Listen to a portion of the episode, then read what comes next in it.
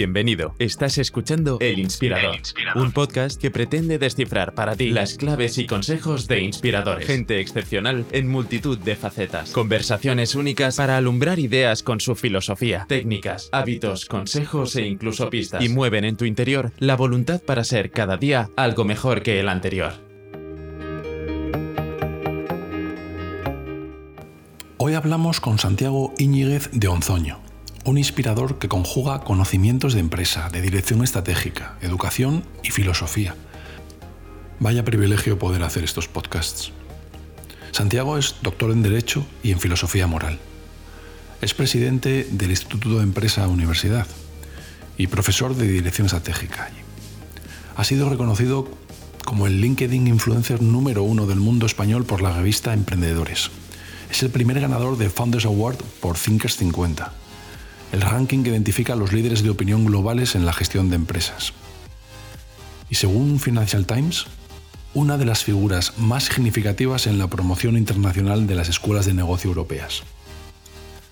Es autor de varios libros, The Learning Curve, How Business Schools Are Reinventing Education, Cosmopolitan Managers, Executive Education That Works, en español, Los nuevos líderes globales, y su último libro, In an Ideal Business, How the Ideas of 10 Female Philosophers Bring Values to the Workplace. Santiago demuestra una capacidad de reflexión exhaustiva y genial en estos tiempos tan acelerados y un conocimiento filosófico abrumador. Se muestra cercano a abordar temas como la reputación de los empresarios en España o el papel de la mujer en la empresa. Espero que disfrutéis y aprendáis tanto como yo de su conversación. Santiago Iñiguez, el profesor filósofo. Bienvenido, Santiago. Muchísimas gracias por estar con nosotros. Muchas gracias Álvaro y enhorabuena por esta serie de podcasts. Llevas vinculado al Instituto de Empresa casi 17 años, en los que has sido decano, ahora eres presidente. Casi, casi 30. Yo creo que a lo mejor tienes la cifra de cuando entré como decano, porque yo sí, probablemente he sido cocinero antes que fraile, ¿sabes? Claro, ya, ya. ya. Entonces he pasado prácticamente por todas las posiciones distintas del IE. Sí. Yo fui profesor en la Complutense, en Derecho, y, fui profesor asociado. Luego estudié en Oxford, tuve la suerte de contar con una beca Fleming del British Council. Y a la vuelta decidí cambiar de carrera, como hacen también otros académicos, y, me enrolé en un MBA en el IE, entonces Instituto de Empresa, ¿no? Con, sí y esto fue pues en el año 90. Entonces, desde entonces, pues nada más terminar, me hicieron una oferta y pasé del MBA al Executive MBA a dirigir el claustro, a ser eh, director de admisiones y de relaciones externas, a saltar como decano. Luego eh, tuve la, enorme fortuna, sabes que creamos una universidad a partir de la Business School. Sí. Pues fui el primer rector de esa universidad y ahora pues que ya estamos adquiriendo velocidad de crucero como universidad, pues soy el, tengo la suerte de, ser el presidente. ¿no? Y ha sido profesor de dirección estratégica.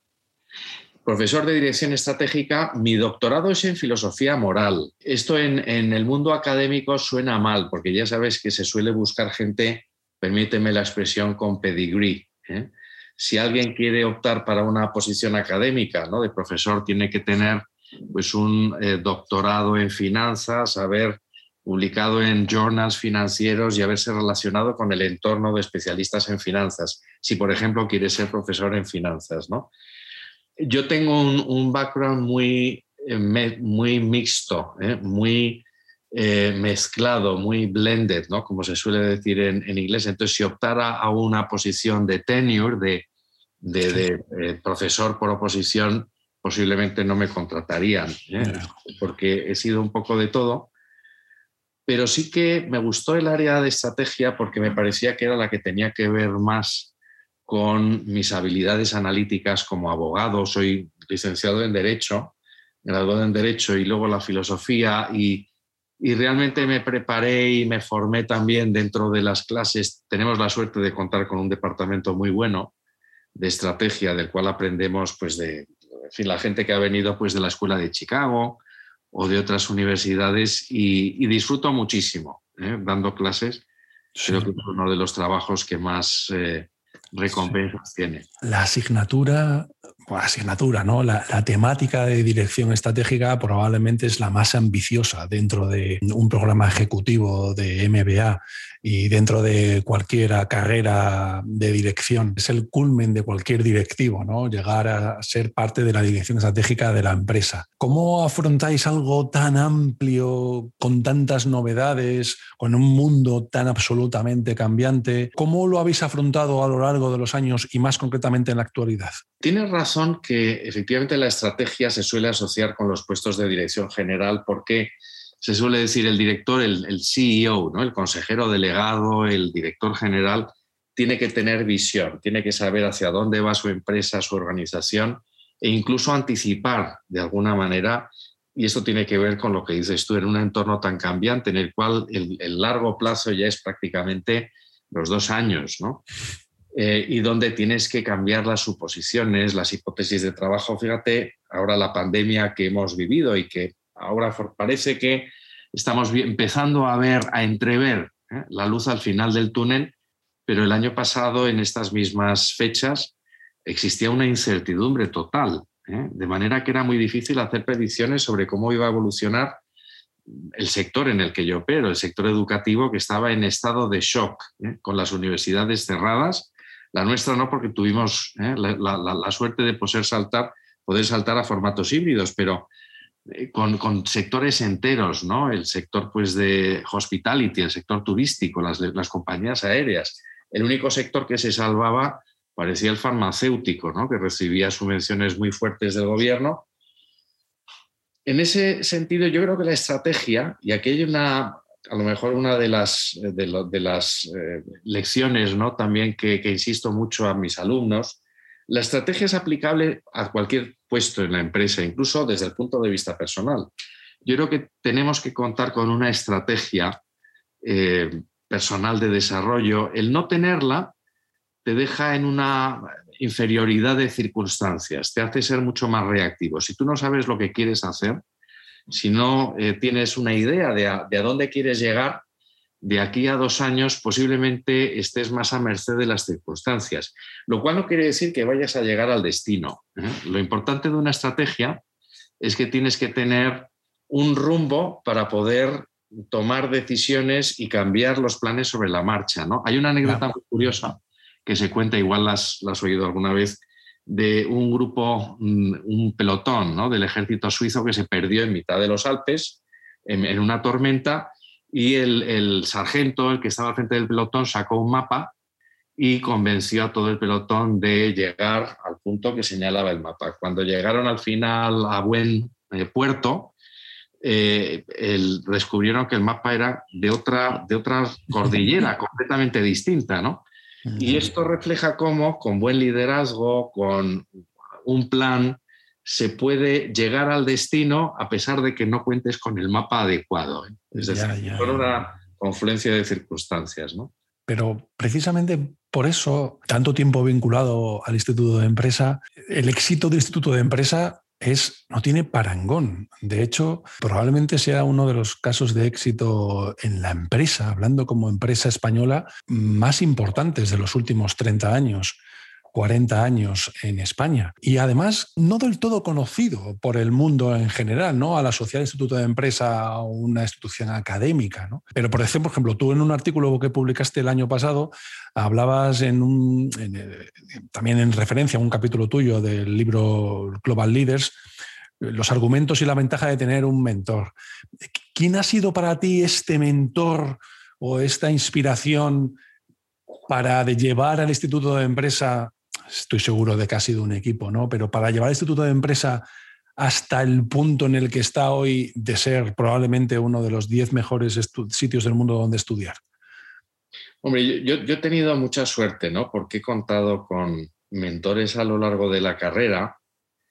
Claramente en los últimos 25 años, ¿no? Ha sido el fundador y, presidente del, del, IE, el fundador Diego del Alcázar Silvela, que mm, en mi opinión es uno de los visionarios del entorno empresarial y más en particular en lo que es el sector educativo, una persona con el perfil de emprendedor muy arraigado esas personas que eh, tienen intuiciones y visiones básicas que son normalmente eh, contrafactuales, que no encajan en lo que piensa la mayor parte de la gente, que está permanentemente innovando y buscando nuevas alternativas, que no repara en recursos, es decir, eso es propio de los emprendedores, ¿no? como Steve Jobs o Richard Branson o Diamandi, todos estos que dicen que, cuando les ponen una cuenta de resultados miran hacia otro lado porque les aburre, ¿no? Lo que les interesa es cambiar un sector, lanzar un producto. Steve Jobs se decía, ¿no? Que mandaba de, vuelta los ordenadores Mac, ¿no? Si había un detalle del diseño que no le gustaba, cualquiera que fuera el coste, ¿no? Y Diego Alcázar, pues ha sido una persona con el mismo tesón y perseverancia y, eh, y ánimo por, por, la búsqueda de la excelencia en el sector educativo, en un entorno en el cual sabemos que el emprendedurismo, aunque ahora tiene mejor cabida y acogida en nuestro país, entonces pues no tenía, apenas se reconocía. ¿no? Yo creo que todavía estamos necesitados de más emprendedores y de reconocer el mérito que tienen emprendedores y empresarios. ¿no? En nuestro país, eh, la empresa pues es un fenómeno que todavía se ve con cierto, depende de las épocas, ¿no? se ve con, cierto recelo y choca ver cómo pues, eh, personas que donan dinero para causas eh, pues, que tienen que ver con la salud, a veces incluso se ven con, rechazo. ¿Por, qué, ¿Por, qué, es esto? Lo he comentado en muchísimas ocasiones. La, última vez que recuerdo en el podcast que hicimos con Daniel Lacalle. ¿Por qué es esto cuando tantos admiramos a tantos empresarios? Yo creo que está en una raíz cultural en la cual, no nos equivoquemos, en el fondo tampoco España vivió la revolución industrial que se experimentó en el resto de Europa, con, con la excepción quizá de dos regiones, del País Vasco y Cataluña, en el finales del siglo XIX son los dos polos ¿no? de la revolución industrial en España, pero en el resto del país no caló. ¿eh? Y, eso al final, aunque estamos hablando de generaciones de hace un siglo, al final sí que forma parte del ADN eh, del conocimiento de una población. Eh, afortunadamente, gracias al surgimiento de escuelas de negocios en los últimos 20 años, yo creo que ha cundido más pues esta este, este, este, eh, esta llamada al emprendedurismo y a la creación de empresas. Creo que, hace falta eh, modificar, además de cuestiones estructurales y legislativas, pero lo más importante es un cambio de opinión y reconocimiento ¿no? del valor y la aportación que hacen los emprendedores y empresarios a la sociedad. Em, pienso, lógicamente, vivimos en circunstancias duras, difíciles. en los últimos años, pues, se han puesto de relieve ¿no? todos los problemas que las generaciones más jóvenes tienen que vivir. Tenemos instituciones que están diseñadas para el siglo, yo te diría que el siglo XIX, ¿no? los sistemas de pensiones, la forma de actuar de la administración en muchos casos, ¿no? las burocracias pesadas. Todo eso en un mundo que, como decías al principio, está cambiando prácticamente todos los días, pesa demasiado ¿no? e impide eh, pues que, se, florezca el espíritu emprendedor. Yo confío muchísimo en las generaciones jóvenes. Nosotros en el IE lo que vemos es que hay mucho emprendedor joven. Sí, lo veis, lo veis, veis que se traduce. Yo no veo tanta nueva empresa, Santiago.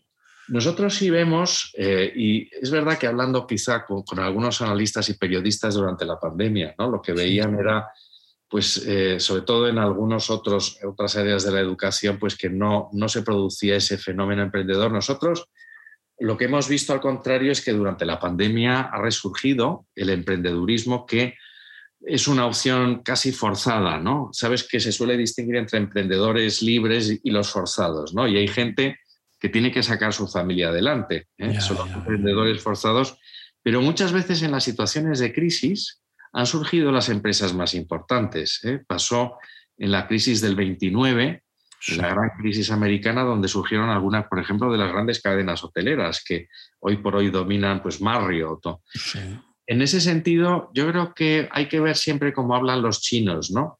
Eh, del yin y del yang, de cómo la crisis es, genera una oportunidad. Y muchos emprendedores jóvenes lo que han visto es pues, oportunidades en sectores como el sanitario, el de servicios, eh, negocios, por supuesto, en la red. Claro. Nosotros vemos un auge del espíritu emprendedor y yo estimo que la, un porcentaje muy alto de la población activa en los próximos años van a ser autónomos, freelancers, ¿no? Sí, hablábamos de Diego del Alcázar. Y es verdad que estoy convencido de que su pasión y su emprendedurismo fue uno de los éxitos, pero ¿qué habéis hecho los que trabajáis eh, día a día durante estos años que estamos hablando para que el Instituto de Empresa, en un ámbito tan competitivo como las escuelas de negocio, se haya convertido en la referencia que es hoy en día, Santiago. Y sabes, y mis oyentes sabes que no, que no lo digo por adular, o lo digo con fascinación. ¿Cuál es esa clave que pensáis que ha sido el fundamento de ese éxito que habéis tenido y que todavía parece más prometedor? yo creo que la gente, las personas, ¿no? Al final y lo, decimos, pero muchas veces a lo mejor no, o no se significa o no le damos la importancia real que tiene. ¿no? Las personas es lo que diferencia una organización, el talento, y mucho más en una economía del conocimiento. A nosotros nos describía el Financial Times, el periódico británico, las palabras en inglés era como Young People in a Hurry, un grupo de personas jóvenes con, con prisa con urgencia, ¿no? Por cambiar las cosas. Yo creo que ese sentido de urgencia que es típico del espíritu emprendedor, pues ha caracterizado a las personas que trabajan en el IE, también a la estructura de gobierno. Hemos tenido pues un sistema, una forma de gobierno ágil, rápida, eh, que responde a las necesidades del entorno. Esto al principio en el mundo académico no se percibía como una ventaja. Yo recuerdo el primer informe de acreditación de un organismo internacional hace 25 años eh, que yo, coordinaba ese esfuerzo, ese, trabajo, el, informe que recibimos de una agencia europea deslizaba la expresión, esta es una institución oportunista. ¿eh? Decía, esto era una crítica, en el, o sea, hoy por hoy ser oportunista en el mejor sentido del término, ¿no? Ya, ya, ya. ya es aprovechar las oportunidades de negocio. Es decir, es lo que nosotros enseñamos a nuestros alumnos. Si ves una oportunidad en un sector de mejora de un producto, de un servicio, de hacerlo más barato, de hacerlo de manera distinta. eso es una oportunidad que los emprendedores, los empresarios aprovechan. ¿no? Sin embargo, en el mundo académico, ser oportunista, cambiar el molde, lanzar programas distintos, ¿eh? era visto con recelo, eh, con desprecio. Desgraciadamente, todavía el mundo académico necesita de una desregulación y de romper los moldes tradicionales. ¿eh? Estamos con programas de estudios en la universidad que datan de mediados del siglo pasado. Si miras los programas de estudios, en fin, tú eres ingeniero, eh, pues eh, por incidencia e impacto de los colegios profesionales, del status quo, etcétera, pues no tenemos programas de estudios que estén dando respuesta a las necesidades de las empresas de desarrollar las habilidades digitales en los estudiantes, de combinar pues management o gestión con... Y eso vosotros que sois una institución privada, que ya si es una institución pública, no quiero ni, ni, pensar, claro. Hay, hay mucha inercia, ¿no? y ahí yo creo que habría que desregular ¿eh? un sector. Cuando hablo de desregulación, de nuevo, estoy de acuerdo contigo. abre los ojos y piensa que soy un ultraliberal, ¿no? Pero eh, realmente de lo que hablo es de dar respuesta a las necesidades de alumnos para que sean más empleables. Sí de profesores para que estén más cerca del entorno real. Mm, Santiago, una de las razones por las que tiene tantas ganas de hablar contigo es que, aunque en privado puede que sí, porque yo he hablado con directivos y con empresarios, y es verdad que sí, pero muchos, muchos directivos no hablan de una forma tan abierta como tú de filosofía. Eh, dices, la filosofía mejora nuestra visión del mundo, nuestra capacidad para tomar mejores decisiones y encontrar un mejor equilibrio personal, que es lo que yo siempre defiendo de la filosofía. ¿no? ¿Crees que esta postura está extendida en los directivos actuales? ¿O te da la impresión de que no ha calado o que todavía no, son no, no somos conscientes de esa capacidad de reflexión filosófica? Bueno, el, trabajo de gestión es un, trabajo orientado a la acción, ¿eh? claramente. ¿no? Los directivos están eh, forzados, se les requiere que tomen decisiones rápidas, que dirijan reuniones y las cierren en tiempo y forma y se tomen decisiones ejecutivas. Eh, que eh, lógicamente todos los KPIs, ¿no? los indicadores económicos estén en línea. Entonces, esa orientación a la acción tiene consecuencias buenas, por un lado, es decir, la agilidad, las organizaciones rápidas, eh, el tener respuesta en tiempo al mercado, pero tiene también quizá un defecto y es el poco tiempo para la reflexión, como dices. Y dado que yo siempre he pensado que el, management, ¿no? la dirección, la gestión es filosofía en acción. Cualquier decisión eh, de carácter, pues sobre todo las más estratégicas, eh, supone una serie de valores, de principios. Siempre hay una idea y una visión del mundo detrás de las grandes decisiones empresariales. Incluso el decir que no tengo una visión del mundo ya es una posición filosófica, ¿no? por eso pienso que los directivos eh, ganarían mucho si dedicaran tiempo a esa reflexión, a la filosofía, a la literatura. Hombre, yo de hecho, eh, sinceramente, cuando hablo con CEOs, con gente eh, que está al mando de organizaciones, lo que te das cuenta es que dedican mucho tiempo, mucho más del que pensamos. ¿no? Sí, cuando, profundizas, cuando, cuando hablas con ellos en la intimidad, es verdad que sí, en este podcast somos unos valedores del estoicismo y hemos hablado, por ejemplo, con Antonio Ortega, consejero de Bankia, y que ha profundizado muchísimo. Y próximamente vamos a hablar con, el, con, un presidente de una mm, entidad del IBEX 35 que me consta que ha cursado la carrera de filosofía en su tiempo libre. Pero es verdad que no está en la exposición pública, no está en el debate público. ¿no? Oye, ¿qué filósofos te influyen más? Cuáles son tus ideas. Por ejemplo, ¿a ti qué filósofos te han interpelado más a lo largo de tu vida, Santiago? Bueno, yo he tenido la suerte ¿no? de, poder estudiar en, la Universidad de Oxford, hacer parte del doctorado en una época en la cual estaban quizá los filósofos vivos más influyentes del último siglo. Gente como Herbert Hart, Ronald Dworkin, eh, John Rawls, eh, Robert Nozick, gente que han construido los modelos que están en el fondo eh, poniéndose en práctica de alguna forma, tanto en sistemas políticos, pero también en organizaciones. ¿no? Piensa, por ejemplo, estamos ahora asistiendo al desarrollo en la industria automovilística de los automóviles auto self-driven, ¿no? los autoconducidos, ¿no? los eh, entonces, una de las cuestiones claves que se va a plantear es, lógicamente, qué algoritmos o qué, eh, eh, qué tipo de programación se mete para eh, que el automóvil autopropulso, autoconducido tome decisiones en caso de dilemas morales. Si va a una velocidad y se encuentra a un peatón cruzando por el paso de cebra, coge al peatón o desvía el rumbo y atropella a otra persona que está en la acera. ¿Qué sucede si el peatón es un premio Nobel eh? y el que está en la acera es una persona retirada?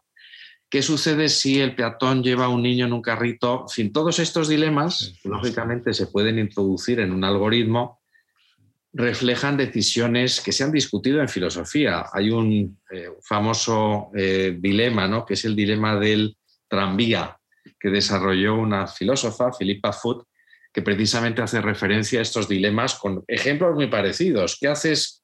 Tú pulsas una palanca para que un tranvía atropelle ¿eh? a personas en un carril o la pulsas para que vaya por el otro lado. Al final, en el mundo de la empresa estamos pulsando palancas todos los días con mayor o menor dimensión, con mayor o menor trascendencia. Y muchas de esas palancas hacen eh, referencia y tienen impacto en las personas, desde luego las que tienen que ver con el personal, las promociones, desgraciadamente los despidos, las decisiones que tienen que ver con los productos o servicios que se producen eh, con los clientes, con, por supuesto, antes mencionaba sostenibilidad, lógicamente el impacto que a lo mejor gente, hay algunas personas que lo ven más difuso, pero yo creo que ahora ya forma parte del discurso y del sistema de, re, de, por supuesto. cualquier empresa. Tu formidable libro En un negocio ideal, cómo las ideas de 10 filósofas traen los valores a la vida laboral. Es un libro, me, ha fascinado este libro. Eh, no es nada fácil encontrar y descubrir en un libro filósofas,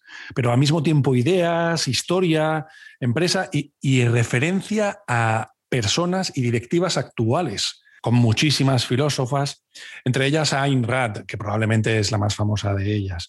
¿Opinas como yo que ha tenido un lugar en España que no le corresponde con su categoría de, vanguardista, de, filósofa, por supuesto, pero que no han calado ¿no? en esa idiosincrasia empresarial que hablábamos antes en España, ¿verdad?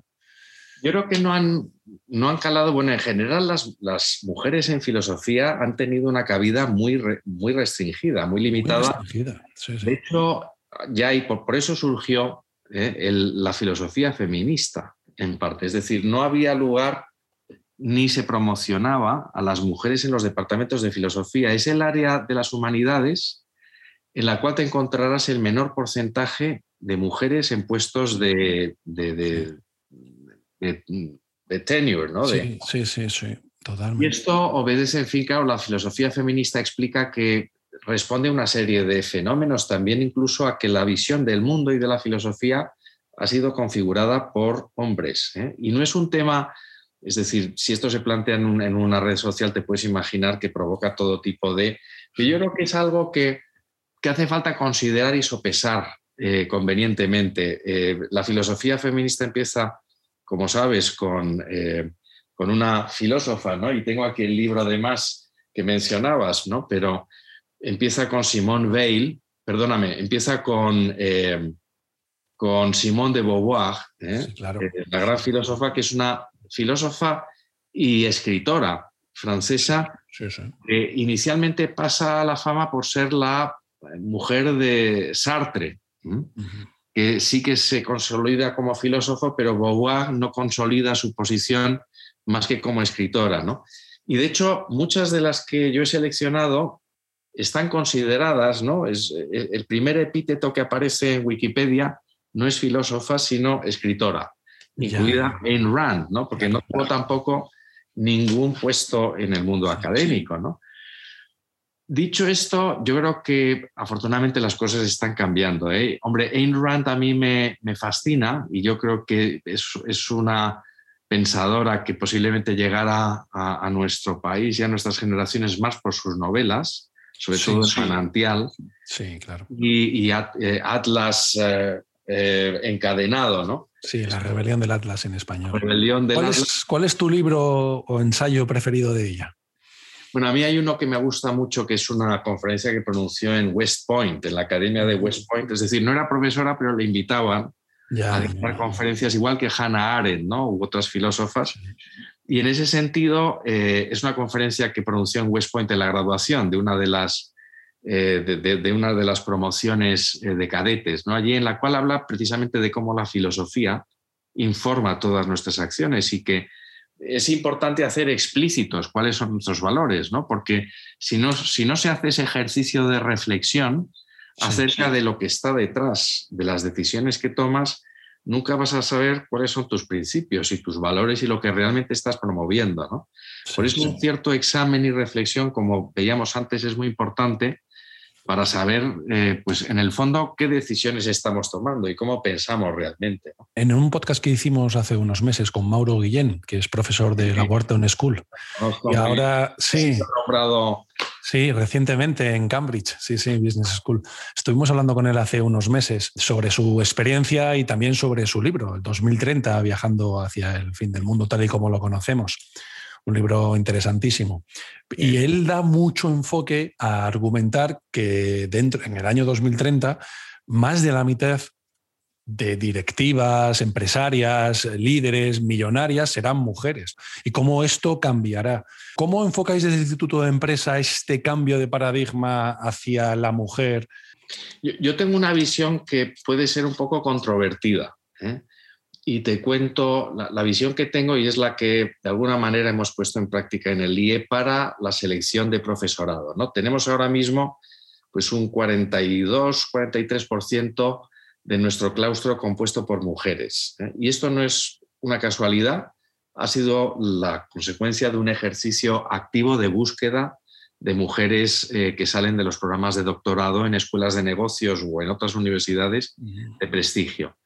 Como te puedes imaginar, eh, las mujeres que salen de programas de doctorado son minoría, de manera que este ejercicio es un ejercicio activo incluso en ocasiones, y yo lo reconozco, de discriminación inversa. Cuando menciono el término discriminación inversa, la gente, sobre todo algunas personas con una mentalidad respetable, ¿no? pero más tradicional, se lleva las manos a la cabeza ¿no? y hablan de la idea de mérito, la idea de mérito como em, justificación fundamental. Yo lo que siempre comento, ¿no? En Escandinavia, en los años 70, fueron radicales ¿no? a la hora de establecer cuotas y, lógicamente, en los primeros años se produjeron todo tipo de vaivenes y de críticas, pero al cabo de las dos o tres décadas han conseguido que todas las primeras ministras sean mujeres, en los consejos de administración haya mayoría de mujeres, que haya más CEOs, en fin, sabemos las Nokias y etcétera, ¿no? Y eso lo consiguieron en una generación. Tú hablas del año 2030, ¿no? Yo creo que por puro desarrollo orgánico, me temo que no llegamos ¿no? al año 2030 con mayoría de mujeres porque las estructuras son resistentes ¿no? y porque al final si no se toman, eh, si no se ponen mecanismos proactivos ¿no? que promuevan que el pipeline en las empresas, si las mujeres cuando se incorporan a las empresas tienen las mismas ambiciones que los hombres, el problema es lo que sucede en los años siguientes.